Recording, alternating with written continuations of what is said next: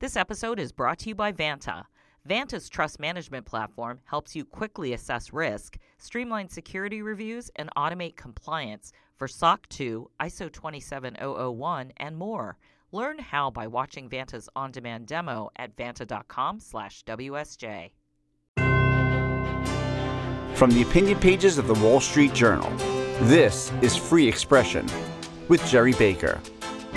Hello, and welcome to another episode of Free Expression with me, Gerry Baker of the Wall Street Journal editorial page. We're delighted that you're listening to this podcast. If you like it, please be sure to subscribe at Apple Podcasts, Spotify, or wherever else you get your podcasts. And please also be kind enough to leave us a favorable review. At the Journal's editorial page, we believe passionately in free expression, and so each week on this podcast, we explore in depth and candor with the help of a leading commentator, policymaker, expert, uh, some major issue of topical importance, historical significance, or just something that we find deeply fascinating. This week, as war in Ukraine continues, I'm really pleased to be joined by Robert Gates, a man who has served in the United States national security field for 50 years under eight different presidents. He was Secretary of Defense, most recently under both uh, President Obama and President George W. Bush, Director of the CIA and Deputy National Security Advisor under President George H.W. Bush, and Deputy Director of the CIA under Ronald Reagan. Secretary Robert Gates, thanks for joining us. My pleasure. Well, obviously, we're talking about Ukraine and Russia. A lot of people have, while expressing obvious condemnation and horror at what Vladimir Putin is doing uh, in Ukraine, have said that we in the West bear some responsibility for this, for essentially provoking uh, him by being maybe a little bit too expansionist with regard to NATO. In your memoir that you wrote eight years ago, your memoir Duty, you wrote it in 2014, you said that uh, the US effort to try and bring Georgia and Ukraine into NATO. Uh, in 2008 at the, at the Bucharest summit was truly overreaching. And you said it was a case of recklessly ignoring what the Russians considered their own vital national interests. So, do you think we bear some responsibility for what's unfolding right now in Ukraine? Actually, I don't think so. Uh, the book was written uh, before uh, Russia invaded Crimea in uh, 2014. And I think what is clear looking back over the last uh, number of years is that uh, Vladimir Putin, for a long time, has been determined to ensure that Ukraine either stays in the Russian orbit or is brought back into the Russian orbit. And as time went by, uh, Ukraine increasingly gravitated to the West.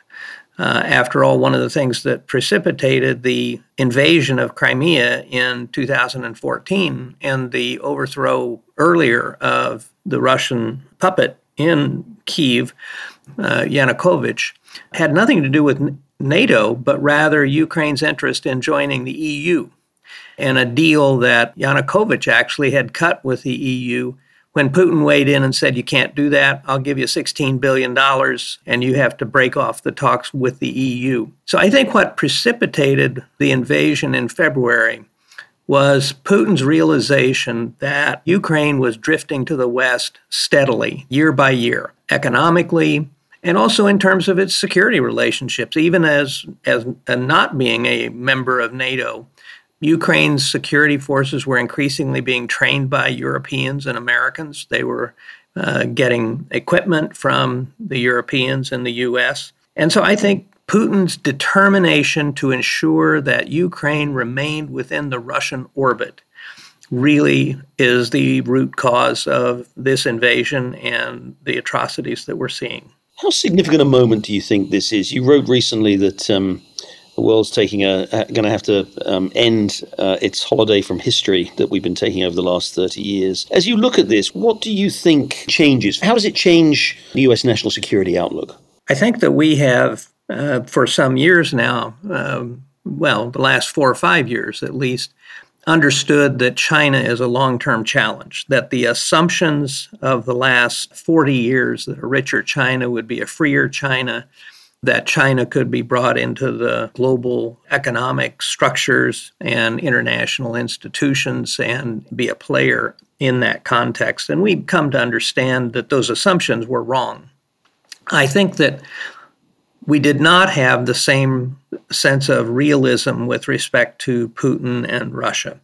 And so this growing relationship between Russia and China and their hostility to the West and really the positing of an alternative model of governance was coming together of setting authoritarians against the democracies. And I think we understood that with China, but we didn't understand its full implications in Europe. And there was both the United States and the Europeans. And so what I wrote in that piece was that actually the invasion of Ukraine was a cold shower of reality that awakened the Europeans and to a lesser extent the US to the reality of Russia as a hostile force and a disruptive force, uh, disrupting peace and stability in Europe. And so I think that as we came to a realization a few years ago, and not all that long ago, that our assumptions about China were wrong, I think that the invasion of Ukraine has convinced particularly the Europeans that their assumptions about how they could deal with Russia were wrong. So the invasion really has been a wake up call that lets people know we're dealing with a global phenomenon of authoritarianism and aggressive authoritarianism, and that there needs to be a global strategy in terms of how to deal with it on a global basis, not just with respect to China. Do you think this alliance between Russia and China, which of course they they um, put into place just before Russia went into Ukraine, how do you think that's likely to unfold? I mean, Xi Jinping presumably has to be a little concerned about what he's been seeing in Ukraine, and we'll talk more about what the, the war itself in Ukraine. But do, do you think they they really are?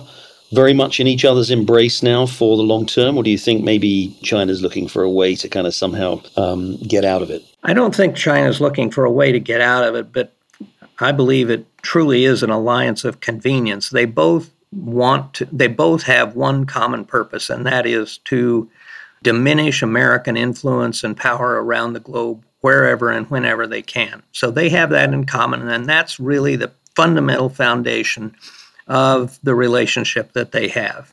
The situation between them has flipped from the 1950s and 60s so that now China is really the big brother in the relationship. They're the ones that have the global economic power, they're the ones that have the economic and military strength in that relationship, at least building that military strength. And so Russia is in something of a subordinate position in the relationship. That said, I think the relationship is more political and to a degree economic in terms of, I think China gets something like 15% of its energy from Russia. But I think what's been interesting with respect to Ukraine is that the Chinese have been pretty cautious about what they're actually doing Xi gives Putin all kinds of uh, public uh, support, but the Chinese are being very careful uh, to avoid getting caught up in the sanctions regime against Russia. Uh, they're avoiding secondary sanctions. So, Chinese banks are actually complying with the sanctions. Today, there was a news piece that the Chinese are not signing any new oil contracts with Russia. They're um, going to comply and fulfill the contracts they already have, but they're not signing any new ones. So they're very cautious, given all the economic pressures that Xi is facing right now. He's being very cautious not to make China's economic situation worse by being caught up in the sanctions. So it's a relationship that's very um, it's very political, but the economic and military aspects of it I think are quite limited at this point. And while China will give Russia political support, you're not going to see them sending any troops to uh, to Ukraine. How do you think what's going on in Ukraine plays into China's calculations, whatever calculations it's, it's been making about Taiwan? Well, in some ways, uh, the same assumptions that Putin made, I think Xi has made. And I think they've been upended uh, in several ways. The first is I think Xi has to be astonished at the speed with which the West responded uh, with severe economic sanctions, the unanimity of the West in applying those sanctions, and not just the West, but Japan and Australia and several uh, Asian countries as well. So, the first assumption that I think Xi has made about the weakness of the West, the paralysis of the West, the dysfunction of the West That's been uh, upset by the strength of uh, the Western response to the invasion. The second surprise, I think, is after all of the tens of billions of dollars that Putin has spent on his military, let's just say it hasn't proven uh, to have been very effective. And so Xi's got to wonder, he's done exactly the same thing, and he's got to wonder, so I wonder how good my military really is if I were to take on the Taiwanese. And do I have the right kind of command and control? Do I have the right kind of equipment? Does what I have work? And how competent are my generals? How competent are my troops? So the second flawed assumption has been how good is my army that I've spent all this money on? And the third has been the determined resistance of the Ukrainians and the enormous cost they've been able to impose on the Russians. And Xi's got to wonder how hard it would be on the ground in terms of uh, the resistance of the Taiwanese should the Chinese begin to act. So I think on at least those three scores, assumptions that uh, may have been guiding Xi's approach to the Taiwan problem he has to have second thoughts about all of those. You mentioned the struggles that uh, Russia's obviously been having and the strength of the Ukrainian resistance. Um, what have we learned in the last six weeks about Russia's actual military capabilities? I think we, you know, second largest army in the world. You've been dealing with a threat from Russia both in the Cold War and the post-Cold War for decades, and we've always had perhaps a sense of Russian, you know, military might. What have we learned about Russia's actual military capabilities in the last. Have you been surprised by how much they've clearly struggled in Ukraine? I think everybody has been surprised at how poorly they have performed, presumably from Putin uh, on to the rest of the world.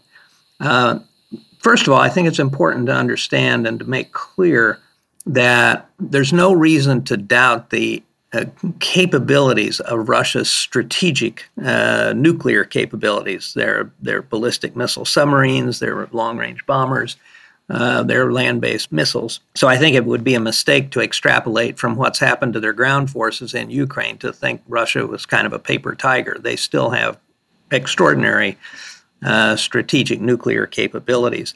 But as far as the ground troops are concerned, I mean, it, it's just it's been one failure after another. The failure of command and control, the failure to seize control of the airspace, the underestimation of the Ukrainians, the tactics that they've used that have exposed their convoys to such effective attacks, the challenges of their logistical system. Uh, Russia is probably the most railroad dependent army in the world.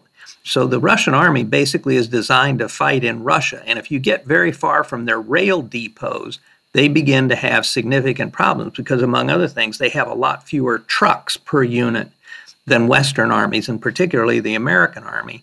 So I think one of the reasons for their failure in northern uh, Ukraine has been they got beyond their reach in terms of logistical support. That's much less of a problem in eastern Ukraine and in the southeastern part of Ukraine, where they're much closer to supply depots in, in Crimea and, and elsewhere and close to the Russian border. So I think the logistics uh, failures, the amateurism of their troops. You know, the Russian military is one of those handful in, in the world that doesn't have non-commissioned officers. So one of the reasons you've had all these generals being killed is because they have to be at the front. Officers basically get involved at a level that would be handled by NCOs in American and other and other militaries. So there are just a lot of flaws, and they're not all. And I might add, the equipment hasn't operated all that well too, and a lot of the tanks that they've been using are actually older model T-72. So, I mean, on on count after count, the Russian military has performed poorly. We've got to take a short break there, but when we come back, we'll have more with Robert Gates on Russia, Ukraine, and the New World Order. Stay with us. ADP knows anything you hear, anything you don't hear, anything you kinda heard, anything you weren't supposed to hear and now have to pretend like you didn't, can change the world of work. From HR to payroll, ADP designs forward thinking solutions to take on the next anything. Welcome back. We're talking with Robert Gates, former Secretary of Defense and head of the CIA, about Russia, Ukraine, and the New World Order. We've been obviously supplying Ukraine, stepping up supplies to Ukraine of weapons. The West has obviously imposed these um, stringent sanctions, uh, or mostly stringent sanctions. We obviously Europe continues to import uh, a lot of Russian gas. But let's look in particular what we've been doing with Ukraine and, and the weapons we're supplying. Are we doing enough? Have we been doing enough? Is there more we could do? Well, I think that the answer is yes. I think that the supply of weapons, and I think that a lot of people would argue, I would argue, the administration could have provided more weapons earlier to Ukraine, was overly cautious in that regard. But beginning last December and thereabouts, the supply of weapons has largely been small unit kinds of weapons, uh, anticipating that the Russian army would move very quickly into Ukraine and that most of the fighting would be by small units in almost a counterinsurgency kind of attack. So the Javelin anti tank weapons and the Stinger missiles for aircraft and the um, Switchblade lethal drones and so on are all kind of small unit kinds of weapons. And I think now there needs to be a transition, given the success of the Ukrainians so far they need heavier weapons. They need more armor. They need more tanks. Now, the Czechs have, apparently, according to the news, the Czechs have agreed to uh, provide them with tanks, uh, Soviet built tanks. You know, the re- Ukrainians are basically trained on Soviet equipment. So I think the next step is for the East Europeans in particular, whose military has a lot of uh, Soviet heavier weapons, to provide those weapons to Ukraine, and then we can backfill them with American built equipment. So the Poles, for example, have just bought 250 uh, Abrams tanks. So if the Poles have T-72s and other Soviet tanks, then to provide those to uh, to the Ukrainians, the Ukrainians have seized. According to reports, 150 to 175 Russian tanks, but they need a lot more. So that kind of thing, and, and and more effective, heavier uh, air defense capabilities. Again, there are reports of the Slovaks providing um, Soviet built air defense systems, the S 300, to the Ukrainians. So there needs to be a lot more of that at this point as the fighting moves more to the east. But you would agree with um, President Biden, indeed, pretty well everybody in NATO, that um, that a no-fly zone would not be a smart idea. It would be would be an escalation too far. I do. Uh, I think we do need to uh, avoid the possibility of a direct encounter with the Russians because once that happens, it's not clear what how the escalation may work. I, I think we cannot be deterred from doing what we need to do to help the Ukrainians on the ground and with air defenses by Putin's threats of nuclear or chemical uh, weapons. I think the odds of him using those are very, very low for a variety of reasons. Uh, and and it also has a lesson for uh, other places, including China. You know, if all they have to do is threaten to use nuclear weapons and we back off, then that makes the future pretty dark indeed. So I think we have to we have to do what we can to avoid a direct conflict, but we shouldn't be deterred from providing that help because of those threats. It's interesting you say you think it's unlikely he would use nuclear or biological chemical weapons. If the war continues to go badly for him, and in fact, I wanted to come on in a minute to talk about what our objectives should be, do you think the risk in general that, that Putin would escalate if things really go really badly are pretty small. Or, or, or, let me put it another way: What if if we were to get more directly involved? If, if for example, we stepped up uh, supplies of military equipment, more offensive weapons. You, you again, you still think that he would be very disinclined to escalate to that level of, uh, of use of weapons. I do. Biological weapons are basically uncontrollable. Once once you let them loose, you have no idea where they're going to go. They're a little bit like cyber in that regard. Once you plant a bot or something, you can't limit where it goes. And the same thing is true of biological weapons. There is no apparent military value to the use of a tactical nuclear weapon or chemical weapons. Other than the Ukrainian forces in the east, there are no large military forces where you could have a strategic advantage, gain a strategic advantage by the use of a weapon of mass destruction. When it comes to nuclear weapons, the winds blow to the east. So anything they set off in eastern Ukraine is going to end up in Russia. And so the only purpose of a weapon of mass destruction at this point is a terror weapon to break the will of the Ukrainian people. I think what we have seen in terms of the atrocities and so on I think breaking the will of the Ukrainian people at this point is potentially in the past. I think if they needed any more steel in their spine, and I don't think they did, the revelations of these atrocities will have further hardened the Ukrainians, including the Ukrainians that were pro Russian when this war started or before this war started, particularly those in the East. When you see what's happened to Kharkiv and, and, and so on, those are the reasons why I think the use of a weapon of mass destruction is, uh, is, is the, the odds are pretty low. Is there anything short of a, a Russian attack on a NATO country that you think could prompt the West, prompt NATO to escalate itself? Is there anything within Ukraine, um, some sort of, you know, again, you've ruled out, you think he's unlikely to use um, WMD, but but some, you know, even worse than the kind of war crimes that we're obviously seeing. Is there anything, there's anything at all that could so shock the conscience of the West and of NATO that it would say, you know what, we've actually, we have got to get more directly involved. We've either got to dramatically step up weapons um, supplies, or we've actually got to take some military action to stop him doing this. Do you think there's anything he could do that would produce that response? So, my view is that the path for escalation on the part of NATO is in the weapons that they supply uh, to the Ukrainians. And you could get more and more sophisticated weapons and many more of those weapons. You know, I think that barring Russian action against a NATO country, I don't see us getting directly militarily involved in Ukraine. I think President Biden properly worries about what we were just talking about, and that is an escalation that spins out of control and leads to a war between Russia and the West. And and I think I think there's a great reluctance to take that step to start down that path here in the United States, even more so in Europe Do you have a strong sense of what the West, what the US and NATO's objective is in this war. Do we do we have a clear sense of what we what we want to achieve? Do we want we want the Russian we want the Russians to be defeated, obviously, but but what would that look like? Do we have do you have a good sense of what that is? Well, I think that we will largely defer to President Zelensky about what a what an acceptable outcome to this conflict is. I think we're in it for I think Ukraine is in it for quite some time to come. Uh, clearly, Putin is reorienting, uh, resetting his military to focus on the Donbass. They started with these pro Russian republics, the Republic of uh, Luhansk and the Republic of Donetsk, but those two republics only represent about a third to a half um, of the whole Donbass. And I think Putin is now looking at seizing all of the Donbass and perhaps the Black Sea coast all the way down to Odessa that basically turns Ukraine into a landlocked country.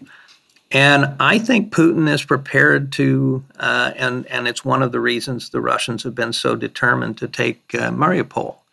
So I think that uh, this war is going to now be focused more on, on the east, on the Donbass, and on the Black Sea coast. Although I think just to keep the Ukrainians off balance and to continue imposing more harm on Ukraine, I think the Russians will continue their bombing. I think they'll continue their missile attacks on other parts of Ukraine. In effect, to continue economic paralysis of Ukraine because of all the disruption caused by the attacks but to focus more on the east and on the on the Black Sea coast. So I, I see this war, unfortunately, likely to continue for for some time. Uh, you say obviously it's up to President Zelensky what terms uh, on the terms on which this war in, ends. Say Putin were to get somehow be able to extract recognition by Ukraine of the annexation of Crimea, some sort of independent, semi independent, semi autonomous status for those regions in the Donbass that we talked about, and a kind of commitment to international neutrality by Ukraine, that would represent a messy, admittedly a bloody and expensive, but it would represent a victory, wouldn't it, for Putin's use of force? We have to keep reminding the world what Putin's original objectives were, uh, which was replacement of the government in Kiev, um, bringing all of Ukraine under Russian control, and making sure that Ukraine's drift toward the west uh, was halted and that it became more of the Slavic core of Russia, including Russia itself, Ukraine, and Belarus. First of all, I don't think at this point the, the Ukrainians are prepared to formally recognize Russian control or sovereignty over any part of Ukraine, including Crimea. And so I think what you may be looking at is the kind of, of this sort of ending up in the kind of conflict that we have seen in eastern Ukraine since 2014, where there is still conflict, perhaps not at the same level, but Russian control of the various areas that we've talked about.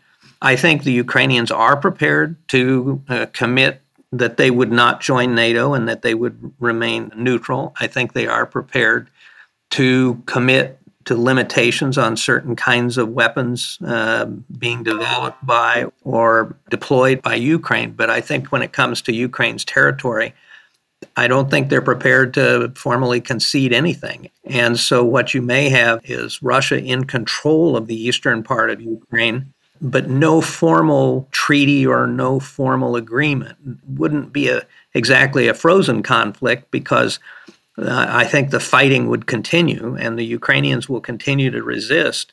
So I, I think that the prospects for any kind of a clean outcome to this, where it basically just all stops, and particularly the Russians withdrawing in significant measure, especially from the east, I think that's a low probability. Couple of final questions, uh, Secretary. You famously said in your memoir, I think it was in 2014, that Joe Biden had been wrong on every major foreign policy issue in the last 40 years. We, we, are now obviously in the facing one of the biggest foreign policy challenges of the last, certainly of the last decade or two. Do you think he's getting this one right? I think, as I said earlier, I think that the administration was slow to um, um, be willing to provide weapons uh, and very cautious uh, with respect to the weapons before the war started or before early this year, late last year. I think that there have been several instances in which the administration's actions on particular kinds of sanctions have actually followed pressure from the Congress, where the Congress has been more hawkish, more willing to impose heavier penalties on Russia earlier than the administration. So the administration, there are several occasions uh, where I think the administration has only acted under considerable pressure from the Congress. All that said, I think that the way overall, the way the administration has handled this, beginning with the release of intelligence last fall to where we are today, and uh, I think has been pretty good. Finally, Secretary Gates, how do you see things from here? You've already said you think this war is we're probably in for a prolonged war between Russia and Ukraine. We've talked a lot about the global strategic um, reassessment that needs to be done. What people talk about a new Cold War or in some kind of new world order. How do you see things, whatever the outcome of this war? How should the US now um, approach this? Really, I think significantly change conditions. You've talked about the need for a new global strategy. What would that look like? Well, I think it's I think it's in two uh, in two buckets. The first and probably most important is um, understanding that we face a global challenge and that we need to have strong military presence and capabilities uh, in Europe uh, and outside of Asia, and we need to continue uh, the heavy emphasis on building up our forces and capabilities in Asia as well. I agree with those who say we need a larger defense budget, but I think there always has to be a second component of that, and that is there's a huge amount of waste in the Defense Department. And I think a larger defense budget and the long term prospect of, of an, another arms race means there also has to be significant reform within the Defense Department so that the money that is being allocated is actually being focused on military capabilities and not on uh, overhead and, and getting rid of uh, useless programs and other kinds of wasted money. So the, the military piece of it is very, very important. But the other piece is, as we've seen with the release of the intelligence, this is also reminiscent of the Cold War in the sense that a lot of the contests will be fought using non military instruments of power. I think that in strategic communications, the administration has effectively used intelligence since last December to alert the world what was going on and to seize the narrative about what is happening in Ukraine and exactly what the Russians intend and then uh, what they're doing. But we're now in a larger uh, contest, and it's basically authoritarianism versus the democracies. And we have to seize that message. We have to broaden our strategic communications capability. We have to pay more attention to the middle powers, to India, to the Middle East, to the UAE, uh, to Egypt, to Saudi Arabia. The Chinese are now the largest trading partner in virtually every country in Latin America. Similarly, in, in Africa. So, our economic uh, and security assistance to the middle states is really important. They've sort of straddled the Ukraine Russia uh, Western divide uh, to this point, and we need to get them more on our side. And that means more non military means, but also security assistance. So there are a lot of tools in our arsenal that we've let deteriorate since the end of the Cold War. They played a big role in success in the Cold War. So we have to pay attention to both the military and the non military because we are in a struggle that, particularly in terms of China, is going to go on a long time. The one place where the Cold War is not a meaningful comparison is that uh, the Soviet Union was essentially a unidimensional power. They were a military power and they had oil and gas, and that was it. China has a huge economy, uh, the second uh, possibly soon to be the first largest economy in the world. And they have enormous resources to carry out these capabilities. They have devoted huge amounts of money to these non military instruments that I was talking about, uh, to developing those. Belt and Road is just one example of those. And, and so the contest with China is much more complex and will be much more difficult, I think, than the contest with the Soviet Union. Secretary Robert Gates, thank you very much indeed for joining us. Thank you. My pleasure. That's it for this week's episode of Free Expression with me, Gerry Baker, from the Wall Street Journal opinion pages. Thank you very much indeed for listening, and please do join us again next week when we'll have another deep exploration of the big issues that are driving our world. Thank you, and goodbye. This episode is brought to you by Vanta. Vanta's trust management platform helps you quickly assess risk, streamline security reviews, and automate compliance for SOC 2, ISO 27001, and more. Learn how by watching Vanta's on-demand demo at vanta.com/wsj.